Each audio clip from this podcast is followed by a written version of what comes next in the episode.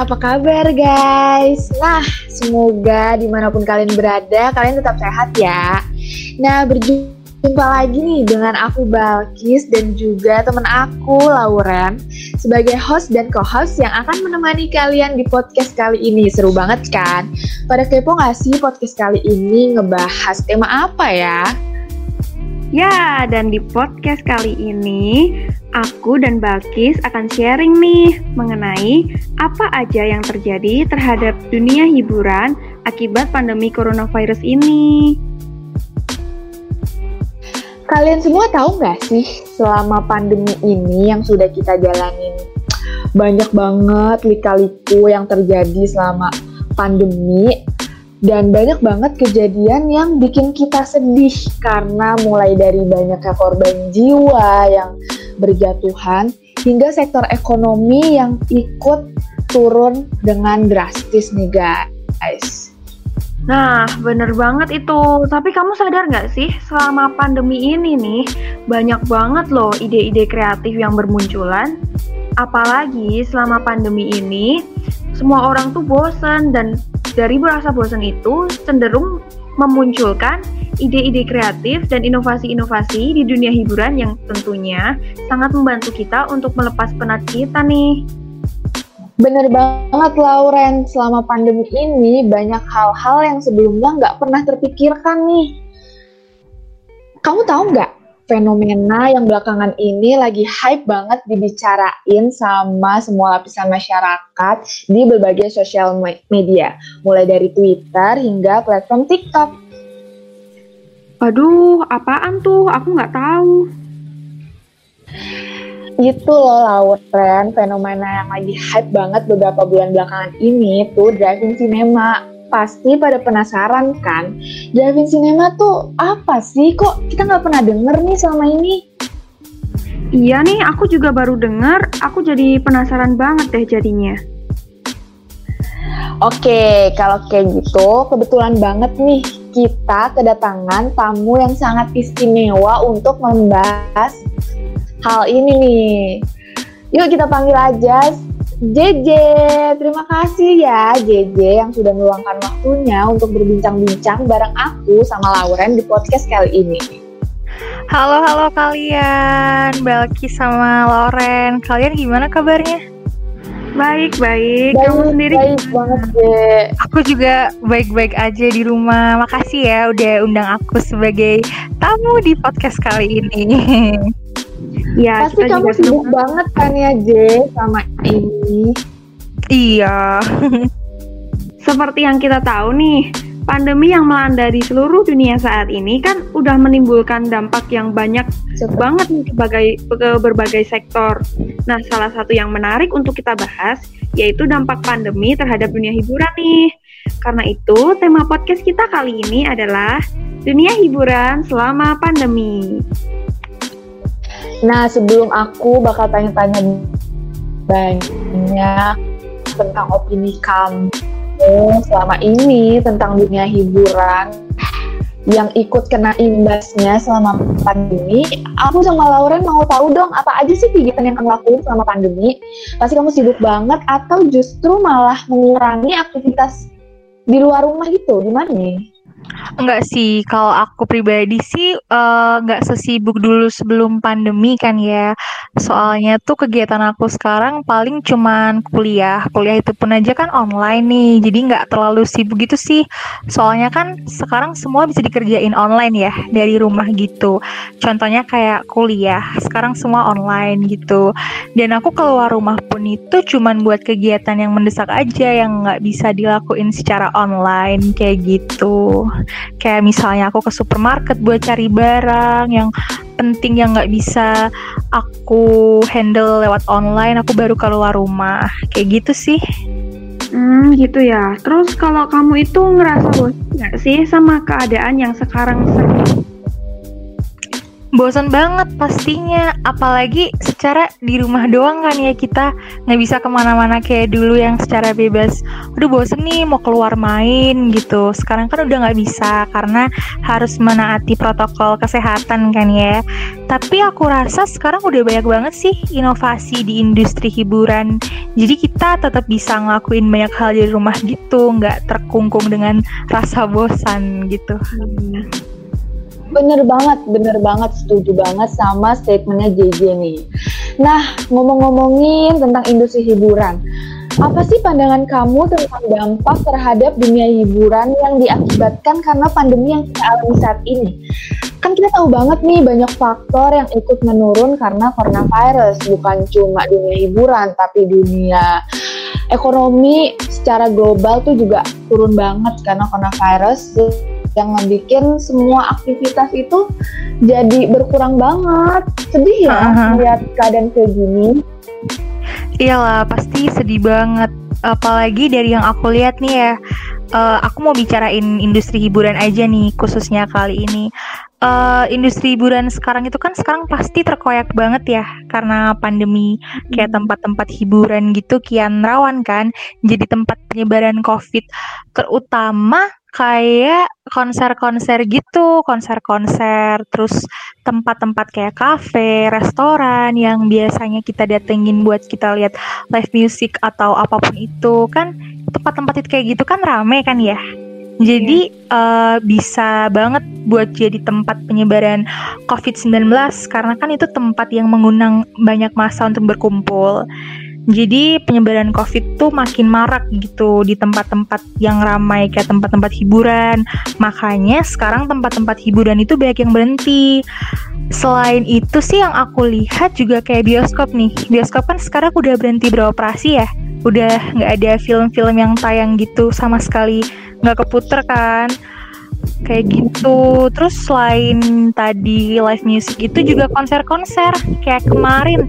Kan kita udah hype banget kan ya yang WTF kemarin itu.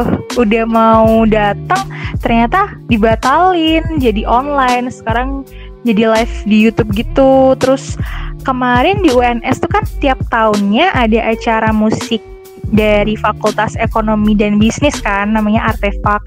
Setiap tahun tuh pasti ada, tapi kemarin gara-gara pandemi jadi dibatalin, jadi diganti online gitu. Nah, bener banget. Aku juga denger banget tuh tentang banyaknya konser-konser musik yang dibatalin dan influencer yang banyak kehilangan job dan banyak banget konser musik yang dialihkan jadi online nih. Dampak yang diakibatkan karena pandemi ini tuh beneran merambat ke banyak sekali bidang ya. Tidak terkecuali pada industri hiburan. Tapi belakangan ini tuh banyak banget fenomena menarik yang viral di berbagai sosial media. Salah satunya Davin Cinema. Davin Cinema ini adalah kegiatan menonton film dari dalam mobil nih guys. Dengan cara ini masyarakat tetap bisa menonton film dengan sensasi seperti di bioskop. Tapi di tengah pandemi yang berlangsung dan pastinya tanpa perlu rasa khawatir akan kerumunan massa. Bagaimana nih pendapat kamu tentang fenomena ini nih, J? Kamu udah dengar kan pastinya tentang Dancing Cinema yang hype banget di TikTok itu? Iya udah denger banget Itu kan booming banget kan ya Kemarin drive-in cinema itu benar-benar dibicarain Di seluruh platform sosial media kan Nah kalau menurut aku drive-in cinema ini sendiri tuh Asik banget sih buat dibahas Dan dampaknya tuh menurut aku justru ke arah yang benar-benar baik. Kita ambil dampak dari segi kita sebagai audiens dulu ya. Dari sebagai audiens tuh kita kan sekarang pasti kangen banget nih sama yang namanya nonton film. Coba aku tanya kalian kangen gak sih? Apa cuman aku doang yang kangen nonton bioskop? Enggak, enggak kangen banget. Kangen, kangen banget. banget kan ya. Apalagi Lauren ya, Lauren kangen banget pacaran di bioskop. Berduaan ya Ren ya. Tuh. Nah, kita kan semua kangen nonton bioskop nih ya. Tapi kan nggak mungkin dong kita datang ke bioskop dengan situasi kayak gini yang berbahaya di tengah pandemi ini. Nah, drive-in cinema itu bisa jadi alternatif buat kita kita-kita yang kangen nonton bioskop, tapi tanpa perlu khawatir kayak yang tadi Balkis bilang, nggak perlu khawatir dengan deket-deketan sama orang, dengan banyak orang, karena kan drive-in cinema tuh di mobil kan ya, sendiri-sendiri dan kepisah dari orang-orang. Jadi kita nggak perlu khawatir gitu.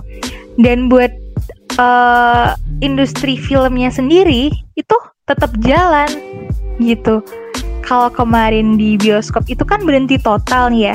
Tapi dengan adanya drive-in cinema itu industrinya tetap jalan. Jadi mereka tetap bisa muterin film-filmnya mereka. Cuman emang tempatnya aja sih yang nggak sama kayak dulu. Tapi kan yang penting jalan gitu industri filmnya.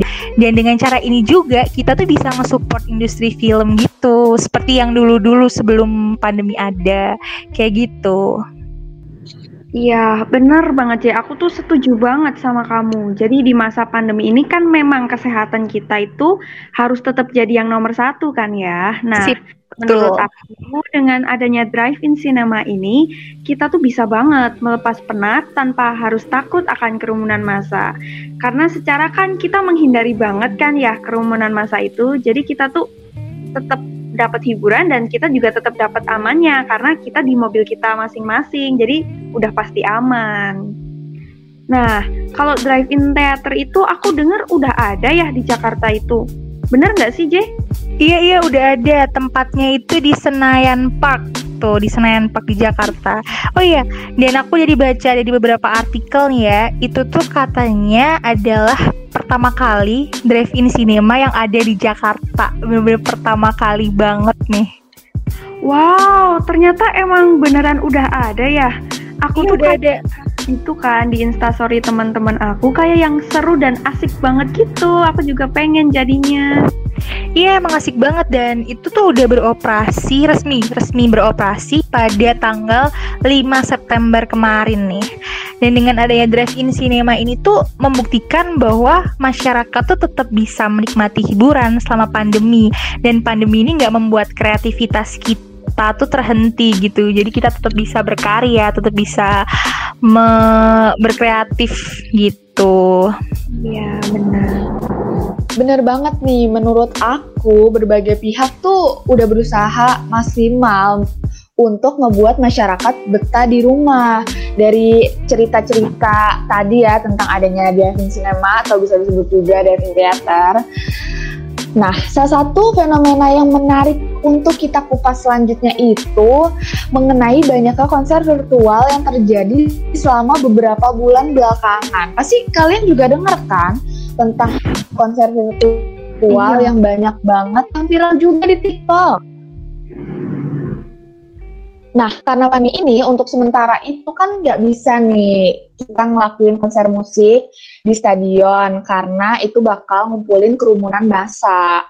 Nah, kan kita tahu kalau ngumpulin kerumunan massa itu akan meningkatkan penyebaran virus corona. Karena itu, untuk sementara waktu konser musik bisa dilakukan dalam bentuk virtual. Menurut kamu gimana nih? Pernah nggak sih kepikiran kita bakal ada di masa semuanya itu serba online, kuliah online, nonton konser online, pokoknya nyari hiburan apa-apa serba online. Gimana nih menurut kalian? Kalau aku sih ya, aku bener-bener dari awal tuh nggak ada kepikiran yang namanya konser online, konser apalagi online ya. Karena kan sekarang kita taunya tuh konser, kita datang ke venue-nya, terus kita have fun di sana gitu sama artis atau sama penyanyi yang kita kita idolakan gitu dan sama sekali nggak ada kepikiran gitu di benak dan kalau menurut aku fenomena konser virtual ini tuh bener-bener menarik banget sih untuk dibicarakan gitu. Cakep, bener banget tuh. Oh iya, ngomong-ngomong tentang virtual konser nih, baru-baru ini ada loh mahasiswa Indonesia yang menggelar, menggelar konser virtual di Amerika. Kamu tahu nggak, J? Hah? Jadi mahasiswa Indonesia yang tinggal di Amerika gitu atau gimana? Iya, bener. Keren banget gak sih? Wah, itu sih keren banget sih. Tuh kan, tuh kan. Kayak gini tuh makin nunjukin kalau pandemi itu nggak menyurutkan kreativitas kita buat menghasilkan karya. Jadi tetap bisa berkarya di tengah pandemi. Bener banget nih.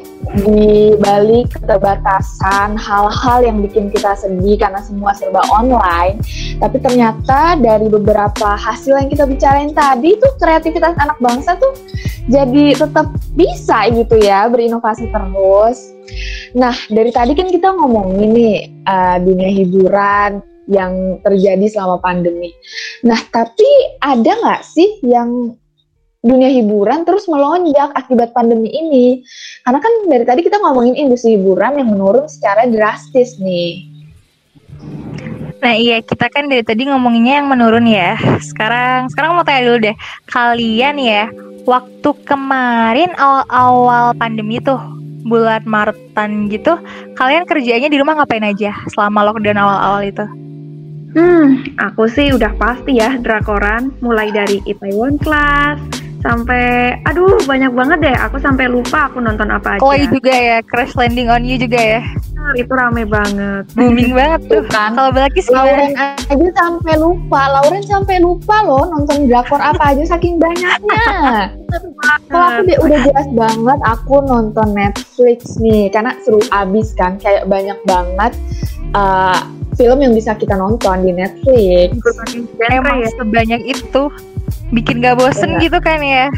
Benar benar banget. Kayak ngapain di rumah? Mau ngapain kalau nggak drakoran kalau nggak nonton series gitu kan ya?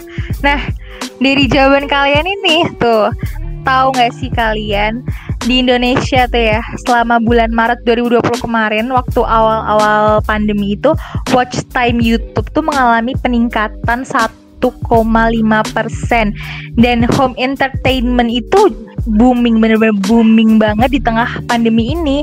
Kayak layanan-layanan on demand streaming gitu kayak Netflix, Spotify, YouTube itu bener-bener melonjak banget. Dan live stream juga virtual konser tuh sekarang udah jadi mainstream gitu kan di dunia hiburan yang baru ini. Bahkan minat konsol gaming tuh meningkat drastis banget di Indonesia selama pandemi. Dan kalian tahu gak sih yang IndiHome ngebuka layanan Netflix itu Oh iya benar banget. Tahu banget, tahu banget, tahu banget. Iya kan sampai IndiHome aja ngebuka Netflix gitu di tengah pandemi ini. Nah, bener banget tuh selain Netflix dibuka ya blokirannya akhirnya. Aku juga dengar konsol gaming di Indonesia nih lagi hype banget akhir-akhir ini ramai kan pembicaraan tentang itu loh PS5 yang baru rilis dan laku abis. Nah, kalau kamu berminat nggak sih nih beli PS5? Aduh, kalau niatnya sih ya, niatnya sih niat banget. Cuman dalam keadaan pandemi kayak gini kan kita juga harus pinter-pinter mengelola manajemen uang gitu kan ya. Jadi kalau untuk membeli dalam waktu dekat sih kayaknya enggak. Cuman kalau minat minat banget. Gak apa-apa aja nanti kita beli bareng-bareng. Jelas ya, semua orang minat siap, banget. Uh, iya, uh, minat, minat banget. banget nanti di warnet mungkin akan di-upgrade jadi PS5 mungkin warnet ya. Tunggu loh warnet. Banyak banget itu yang minat jadi ngantri warnetnya. Mantap. Benar-benar. Oh iya, aku juga nih Nintendo Switch itu mengalami peningkatan pembelian juga loh selama pandemi ini. Ah, bahkan penjualan Nintendo Switch di Indonesia tuh justru meroket banget sih pandemi akibat pandemi ini.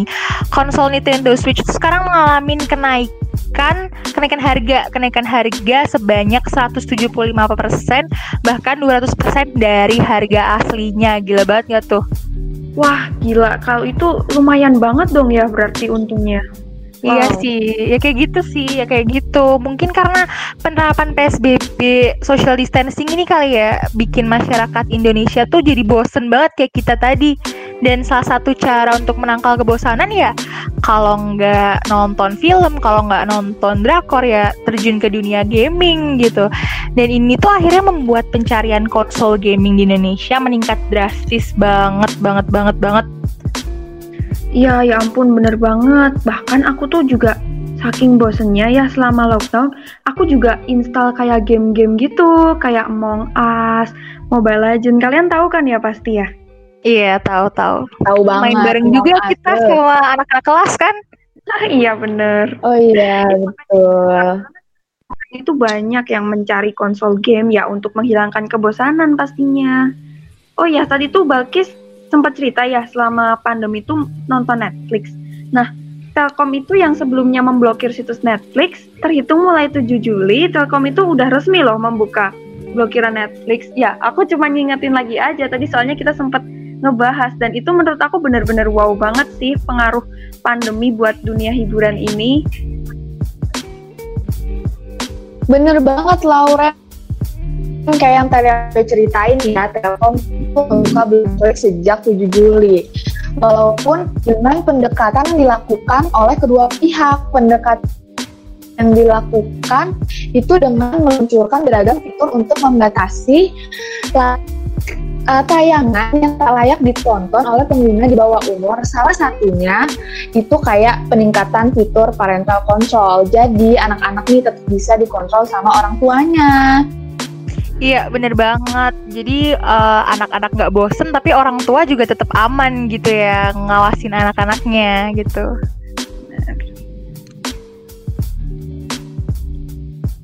Nah baiklah mungkin itu saja nih yang bisa kita obrolin malam ini. Terima kasih ya JJ yang udah sharing-sharing bareng aku sama Lauren tentang uh, informasi yang menarik banget pada podcast kali ini mulai dari hmm, apa ya tadi drive-in cinema sampai Telkom yang ngebuka blokiran Netflix.